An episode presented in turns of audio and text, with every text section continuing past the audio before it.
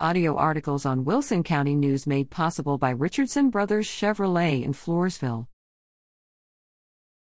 Falls City Beavers pluck the Eldorado Eagles 50 to 26.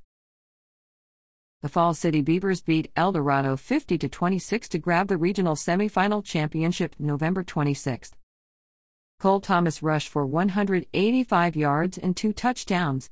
Luke Schaffer rushed for 120 yards and four touchdowns, and passed for 72 yards, including a 56 yard touchdown to Jackson Pipes. Grant Gendrush added 126 yards rushing on the night. The offensive line of Brandon Michigemba, Tristan Niedenberger, Devin Janisek, Peyton Jurgicus, and Peyton Ehrlich controlled the line of scrimmage all night. Cole Thomas finished the night with four tackles and an interception. Luke Schaffer and Cody Arisola added three tackles each. Grant Gendrush had a tackle for loss and an interception. Tristan Niedenberger forced a fumble that was recovered by Wesley Molina. The Beavers will play Burton Friday, December 3rd, at 7 p.m. in Matador Stadium at Seguin High School for the Region 4 Championship slash state quarterfinals. This will be the fifth consecutive year for the Beavers to move on to the state quarterfinals.